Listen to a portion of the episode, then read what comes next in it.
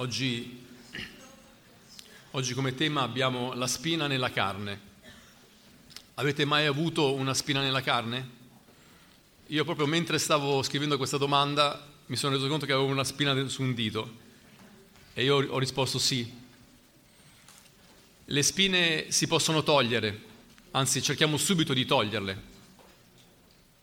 Però qualche volta queste spine rimangono dentro siamo convinti di averlo fatto e questo invece continua a rimanere lì e ci dà fastidio, dura per più tempo. Questo, questo testo è preso da quello che testimonia l'Apostolo Paolo.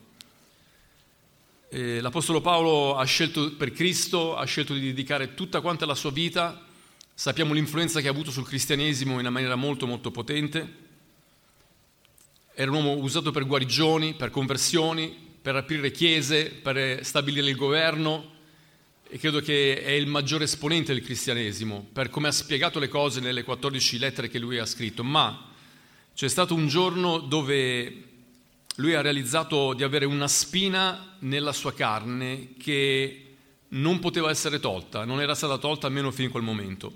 Ha pregato e ha avuto, ha avuto come risposta un no, però ha avuto anche un rinnovamento di grazia è un grande insegnamento sulla sua debolezza.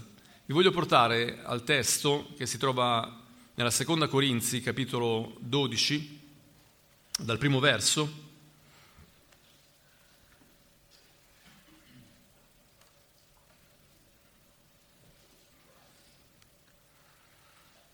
Seconda Corinzi, capitolo 12, dal primo verso, l'Apostolo Paolo dice bisogna vantarsi, non è una cosa buona Tuttavia verrò alle visioni e alle rivelazioni del Signore. Conosco un uomo in Cristo che 14 anni fa, se fu con il corpo non so, se fu senza il corpo non so, Dio lo sa, fu rapito fino al terzo cielo. So che quell'uomo, se fu con il corpo o senza il corpo non so, Dio lo sa, fu rapito in paradiso e udì parole ineffabili che non è lecito all'uomo pronunciare. Di quel tale mi vanterò, ma di me stesso non mi vanterò se non delle mie debolezze. Pur se volessi vantarmi non sarei un pazzo, perché direi la verità. Ma me ne astengo perché nessuno mi stimi oltre quello che mi vede essere o sente da me. E perché io non avessi insuberbire che per l'eccellenza delle, delle rivelazioni mi è stata messa una spina nella carne, un angelo di Satana per schiaffeggiarmi, affinché io non insuperbisca. Tre volte ho pregato il Signore perché l'allontanasse da me ed egli mi ha detto, la mia grazia ti basta perché la mia potenza si mostra perfetta nella debolezza. Perciò molto volentieri mi vanterò piuttosto delle mie debolezze affinché la potenza di Cristo riposi su di me. Per questo mi compiaccio in debolezze, in ingiurie, in necessità, in persecuzioni, in angustie per amore di Cristo, perché quando sono debole allora sono forte. Che cos'è questa spina nella carne di Paolo? Sicuramente le persone che hanno conosciuto Paolo di vista sapevano bene qual era il problema di Paolo, nella sua vita piuttosto che nella situazione della sua salute.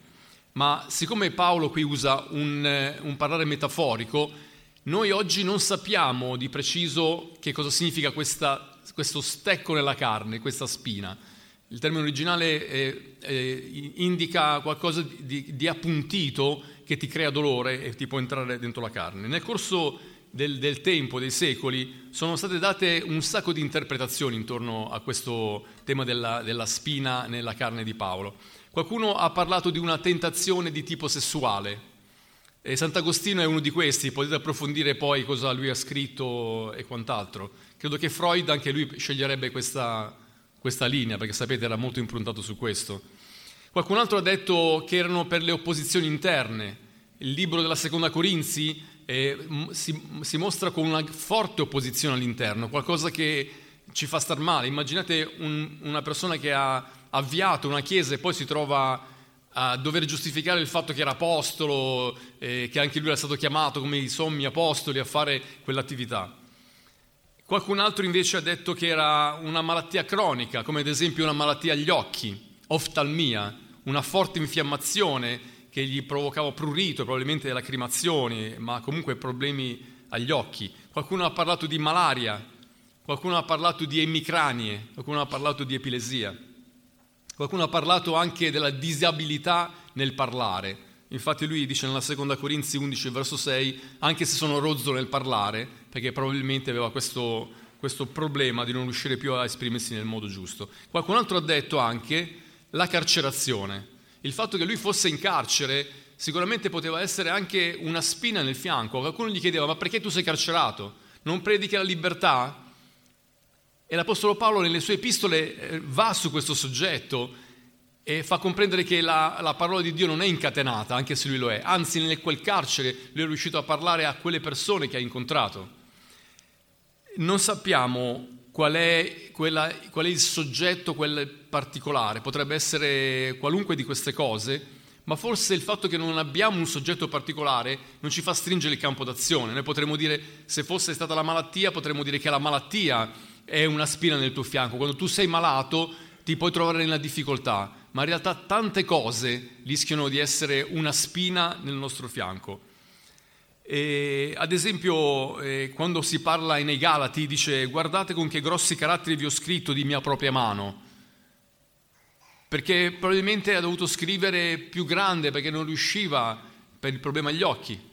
Non sappiamo se, se le cose stanno così. E una cosa è sicura, che c'è stato nella vita di Paolo in un certo momento particolare qualcosa di molto doloroso, qualcosa che, del quale avrebbe fatto volentieri a meno, ma che per assurdo ha assunto un valore nella sua vita. Quella spina aveva un senso.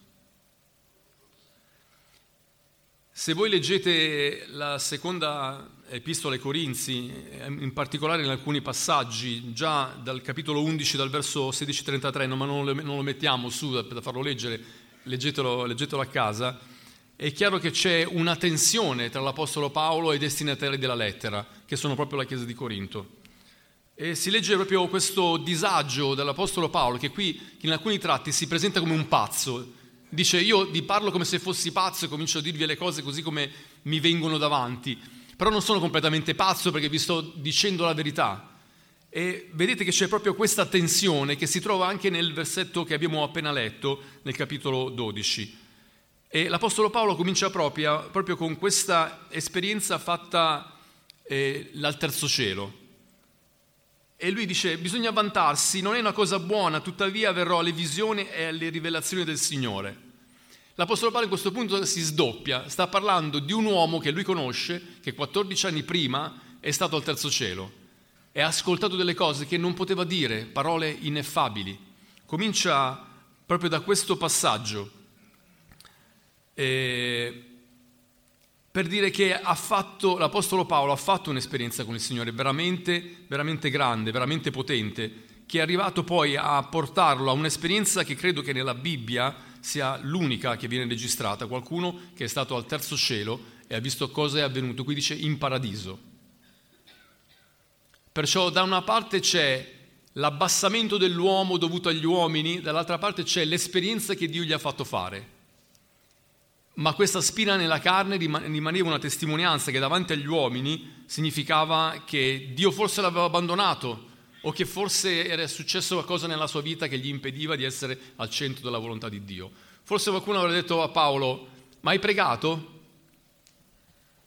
Perché il Signore ti tiene in questa situazione? Ho pregato tre volte e il Signore mi ha risposto che non mi dava una risposta su questa spina.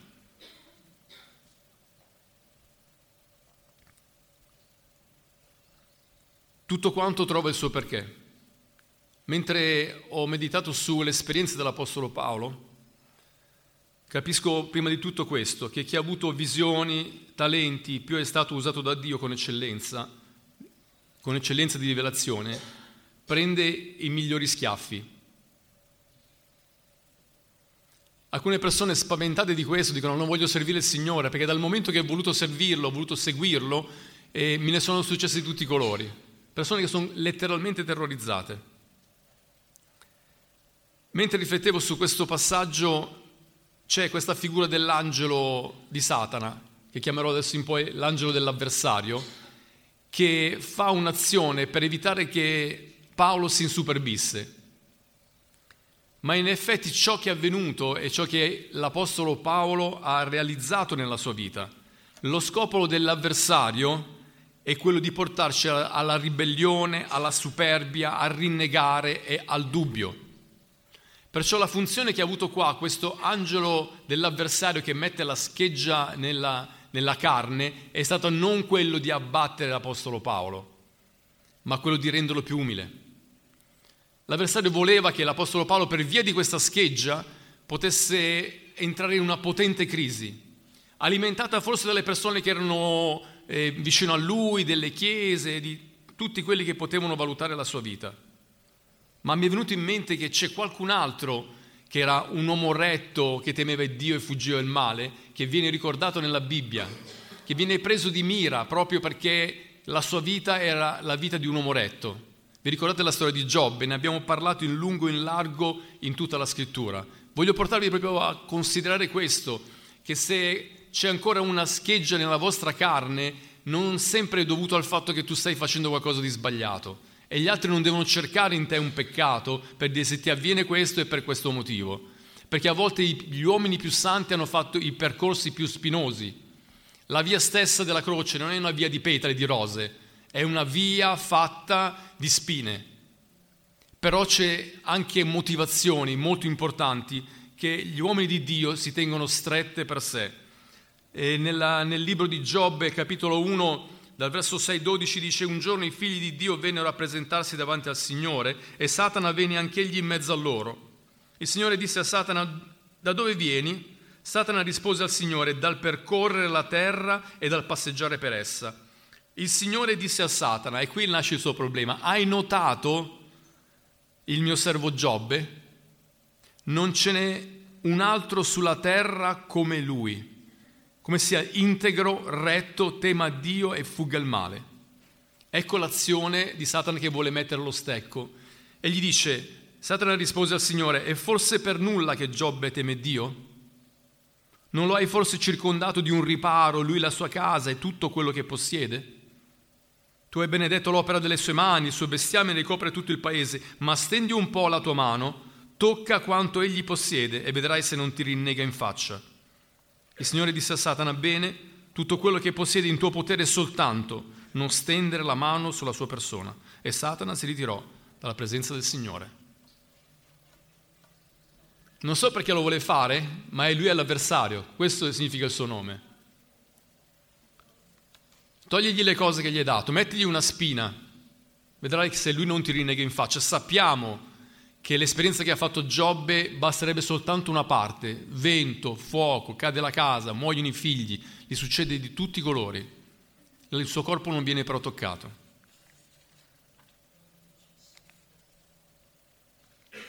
Giobbe disse nudo sono uscito dal grembo di mia madre e nudo tornerò in grembo la terra. Il Signore ha dato, il Signore ha tolto, sia benedetto il nome del Signore. E in tutto questo Giobbe non peccò, non attribuì a Dio nessuna colpa. Ma ecco che l'avversario ritorna, torna di nuovo. Capitolo 2 dal verso 3 al verso 5. Non so perché ce l'ha così tanto con l'uomo, però tanti hanno dato tante risposte, ma oggi non voglio scendere in questo. Giobbe capitolo 2, 3, 5 dice, ancora il Signore dice a Satana, hai notato il mio servo Giobbe? Guardate come l'attenzione che viene posta a qualcuno che ha a che fare con le cose del cielo. Questa è una cosa che avviene alla presenza di Dio. Guardate come questo ci riporta l'Apostolo Paolo che sta al terzo cielo e vede delle cose incredibili. Hai notato il mio servo Giobbe? Non c'è un altro sulla terra che come lui sia integro, retto, tema Dio e fugga il male. Egli si mantiene saldo nella sua integrità, benché tu mi abbia incitato contro di lui per rovinarlo senza alcun motivo. Satana rispose al Signore, pelle per pelle, L'uomo dà tutto quello che possiede per la sua vita. Ma stendi un po' la tua mano, tocca le sue ossa e la carne e vedrai se non ti rinnega in faccia. Il Signore disse a Satana, ebbene, egli è in tuo potere soltanto rispetto alla sua vita. Mi piace che il Signore limita l'azione delle spine che l'angelo di Satana, in questo caso addirittura lui, fa in maniera precisa. Giobbe aveva delle spine nella sua, carne, nella sua carne. C'è una preghiera che non viene ascoltata. Io oggi voglio lasciare un po' da parte quelli che sono usciti e tirarsi via le spine, perché grazie a Dio il Signore guarisce, il Signore provvede, continuiamo a pregarlo perché il Signore possa fare questo. Ma voglio anche parlare alle persone che hanno una preghiera che non è stata ascoltata, che fanno domande e Dio non gli risponde. In tutto il libro di Giobbe non ci sono risposte, ci sono le risposte degli amici che continuano a dire le cose più assurde per cercare di convincere che Giobbe è un peccatore e quello che gli avviene, questa spina nella carne, è dovuta a una vita disordinata. Abbiamo letto che Dio, testimone di Giobbe, che è un uomo integro, retto, teme Dio e fugge il male. Nel tempo tanti hanno cercato di spiegare questo libro. Una cosa è sicura, che Dio era presente. In tutte queste vicende della sua vita, questo uomo di Dio che era stato veramente a dei livelli alti, non ce n'è un altro sulla terra come lui, ha potuto fare poi il suo percorso, un percorso che leggiamo in tutto il libro, che sicuramente è un percorso drammatico, perché non mi risponde. E ci sono dei passaggi dove lui vede Dio addirittura come un avversario, che cerca di tendergli degli agguati per rovinare la sua vita. Sappiamo che Giobbe arriva a fare un percorso che si sintetizza nel, in Giobbe 42 dal verso 5 al verso 6 Giobbe dice, prima avevo sentito parlare di te, ora i miei occhi ti hanno visto, perciò mi ravvedo, mi pento sulla polvere e sulla cenere. Questo è il percorso di maturazione dell'Apostolo, del, di, di, di Giobbe, che lo porta a considerare la presenza di Dio nella sua vita e anche la sua esperienza personale. Noi vogliamo che la spina che rimane nella nostra carne, e tutti noi ne abbiamo, ci possa avvicinare a Cristo e non allontanarci. Credo che percorrendo velocemente la tua stessa esperienza, sai che c'è qualcosa che è ancora rimasto irrisolto, qualcosa che ha ricevuto un, un no da parte di Dio, qualcuno ha ricevuto degli aspetta, ma è incomprensibile alla ragione umana ciò che Dio può fare con le creature. E immagino questo, l'Apostolo Paolo con questo zelo che ha per la casa del Signore, per eh, ciò che aveva messo il cuore, si trova a un certo punto con diverse spine nella sua carne e questo è stato è, chiaro in tutta la scrittura nella seconda epistola ai Corinzi. Potete immaginare una persona che fonda una chiesa e poi deve giustificarsi che lui è stato chiamato da Dio. Potete immaginare se è stato un problema nella, nei suoi occhi, come poteva scrivere, ma l'ha continuato a fare. Qualunque tipo di cosa può avere vissuto l'Apostolo Paolo, sicuramente è stato un momento difficile e credo che sia stato esasperato anche dalle persone che sono vicine. Se voi vi ammalate e avete testimoniato a qualcuno che il Signore guarisce, guardate com'è difficile poi dirgli che il Signore continua a guarire, ma dobbiamo continuare a farlo Dobbiamo continuare a mantenere la nostra fede come una fede viva. Leggete pure la seconda epistola ai Corinzi, si parla delle sofferenze dell'Apostolo Paolo, si parla di ciò che lui ha vissuto nella sua esperienza. E lui da una parte dice io non ho niente di meno dei sommi apostoli, perché anche nelle sofferenze sono stato maggiore di loro. A un certo punto dice ma ti stai vantando? Allora dice parlo come se fossi pazzo, però vi sto dicendo anche la verità. C'è ancora qualcosa dentro la mia vita che è una spina dentro il mio fianco,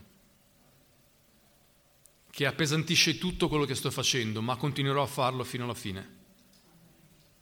E lui racconta tutto quello che è avvenuto e sarebbe interessante anche poter leggere una parte di questi, di questi passaggi. Era stato nelle fatiche, nelle pene, nei deserti, in pericoli, pericoli di dentro, pericoli tra falsi fratelli, pericoli per la preoccupazione che gli venivano dalle chiese. Immaginate quante cose lui ha continuato a portare avanti dentro di sé. E lui dice io sto continuando a servire il Signore. Per questo parlo di quell'uomo come se fosse un'altra persona. Conosco un uomo che è stato fino al terzo cielo. Però il messaggio non si ferma a quello, come dire io sono arrivato in un posto dove voi non siete mai arrivati. Lui dice questo, io mi vanto della risposta che Dio mi ha dato. Il Signore gli rispose questo, la mia grazia ti basta. E stavo riflettendo, ma è così poco la grazia? se la vedo col, col bastare, come dire, è sufficiente, la mia grazia è tutto per te. Il fatto che io ti ho preso, che ti ho salvato, che ti ho fatto diventare un apostolo, che ti ho fatto predicare l'Evangelo, che ti ho fatto vedere dei miracoli incredibili, questa è opera di grazia. È quello che il Signore oggi ci ricorda. Mentre siamo in questo luogo, noi abbiamo un'opera di grazia giorno per giorno. Però tu puoi guardare a quella spina e rimanere preoccupato e rimanere con i tuoi dubbi e con le milioni di domande anche lecite e razionali. Però il Signore ti risponde, la mia grazia ti basta, perché si mostra perfetta nella tua debolezza. Uno dei pericoli di persone che hanno grandi chiese, addirittura mega church, è il fatto che a un certo punto ti senti come potentissimo, perché quello che è davanti a te è l'opera di migliaia di persone. Dobbiamo sempre ricordarci che per tutti, per noi, per tutti noi, la grazia è quella che ci porta avanti, tutti i risultati sono quello che il Signore ha fatto per noi. C'è una forma di sicurezza che noi viviamo quando vediamo che le cose vanno bene, ma la grazia si manifesta ancora più potentemente quando c'è qualcosa nella nostra vita che arriva a metterci sotto pressione. E l'Apostolo Paolo dirà, mi vanto di essere ingiuriato, mi vanto di essere perseguitato, mi vanto di questa spina che ho nella mia carne, perché questo mi fa rimanere umile. Potrei andare via di testa e dire sono stato al terzo cielo, ma cosa volete voi? Invece io guardo la mia vita e mi rendo conto che quando arrivo nell'estrema debolezza, ecco che il Signore lì interviene e avvengono le cose più grandi. Sapete i migliori messaggi quando sono usciti fuori dai pulpiti? Quando chi è salito dietro un pulpito era completamente in crisi e ha detto Signore, se tu non parli oggi io non posso mettere in piedi tre parole una, tre parole una dietro l'altro. E lì sono arrivate cose che chi stava predicando neanche aveva meditato, perché lo Spirito Santo ha cominciato a fluire per portare questa benedizione agli altri. E il Signore ha parlato a tanti servi dicendo prega lo stesso per i malati, anche se tu sei nella malattia. Credi che il Signore ancora può liberare, anche se visto che alcuni si sono tirati indietro. Continua a portare avanti il tuo compito, sapendo che Sicuramente l'avversario, quando tu vieni messo più in alto, ti espone, tu ti esponi all'avversario quando più sali nella tua responsabilità. Per questo la Bibbia dice di pregare gli uni gli altri, perché ci possa essere protezione. E ritorno a questa spina, tutti voi avete una spina nella vostra esistenza ed è diversa. Come l'interpretazione per l'Apostolo Paolo cosa fosse questa spina non si sa. Noi possiamo dire probabilmente non era una cosa sola, poteva essere anche diverse cose che non stavano andando nel verso giusto. Questo può riguardare anche i ragazzi. I ragazzi non hanno le spine che hanno gli adulti, ma nel loro piccolo anche loro hanno delle difficoltà, hanno pregato il Signore, forse qualche volta il Signore non gli ha risposto. E hanno cominciato nella loro esperienza a fare delle esperienze che piano piano cominciano a formare la loro vita, cominceranno a crescere nel Signore. Io oggi ne ho sentita qualcuno che è stata veramente molto molto bella e li guardo così giovani pensando a quello che sarà il suo percorso. Però cominciano a crescere, fanno esperienze proprie. La fede loro non è la fede soltanto dei loro genitori, è una fede che loro stanno maturando col scegliere di seguire Cristo. È una fede che li porta a raggiungere questa parola grazia che è un bene immeritato. Ricordiamocelo sempre, che la parola grazia è bene immeritato non ti sei meritato di arrivare a dei livelli di spiritualità. Dio ti ha scelto e ti ha dato un talento perché tu lo possa spendere. E non ti stare a preoccupare di ciò che farà l'avversario, perché mentre lui ti starà attorno per distruggerti, tutto quello che farà, il fuoco che accenderà, servirà soltanto per purificarti. E mentre lui dirà non ce la farà, qualcuno dice ce la farà. Toglimi questa spina e il Signore lo fa. Ha tolto malattie, ha tolto dipendenze, ha dato salvezza, ha tolto spine. Tutte queste spine hanno un nome, ma qualche volta qualcosa è rimasta perché noi potessimo camminare, come qualcuno dice, vola basso. Come ti senti oggi? C'è questa spina nella tua vita? Io vorrei che tu possa riuscire a realizzare insieme a me questo scatto successivo di maturazione. Non voglio proclamare soltanto i successi, anche se lo facciamo. Vogliamo dire che noi che siamo un popolo debole, abbiamo avuto un Dio grande che ci ha fatto misericordia. Anche quando ci accostiamo alla cena del Signore, come faremo oggi, la mia grazia ti basta. Si mostra perfetta nella tua debolezza. E noi decidiamo di continuare. È un percorso a vista, non sappiamo cosa succederà domani, ma non voglio neanche preoccuparmi di quello che succederà domani. Gesù ce l'ha detto, l'abbiamo detto diverse volte, prendetevi il peso di una giornata. Ogni giorno sarà ansioso per se stesso affida, tua, affida mani, la tua vita nelle mani del Signore. E vogliamo oggi perciò, sopra questo testo, poter dire, Signore, io ti continuerò a pregare perché queste spine possono essere tolte. Non perché l'Apostolo Paolo ha fatto questa esperienza e dirò basta, non possiamo più pregare per queste cose, però voglio dirti che se c'è ancora una spina, io voglio chiederti di poter capire cosa, che senso ha per me, qual è la lezione che posso prendere da questa spina e sicuramente a ognuno di noi individualmente il Signore darà una risposta personale. La tua vita è un percorso personale. Tutto ciò che avverrà sarà anche per le tue scelte qualche volta per le scelte degli altri. Non sempre decidiamo la nostra vita. A volte sono gli altri che scelgono per noi. Queste spine non vengono dalla nostra responsabilità. A volte ci vengono lasciate sul sentiero da qualcun altro che ci ha, ci ha reso il sentiero più difficile. Ma una spina rimane una spina. Il dolore rimane un dolore finché poi non lo portiamo a quello che è la, l'estrema volontà di Dio e la sua conoscenza per la nostra esistenza. Amen? Perciò oggi voglio che chi si trova in difficoltà possa, come ha fatto Paolo, come ha fatto anche Giobbe, come ha fatto tanti servi di Dio, trovare la propria risposta nel nostro Signore. Amen.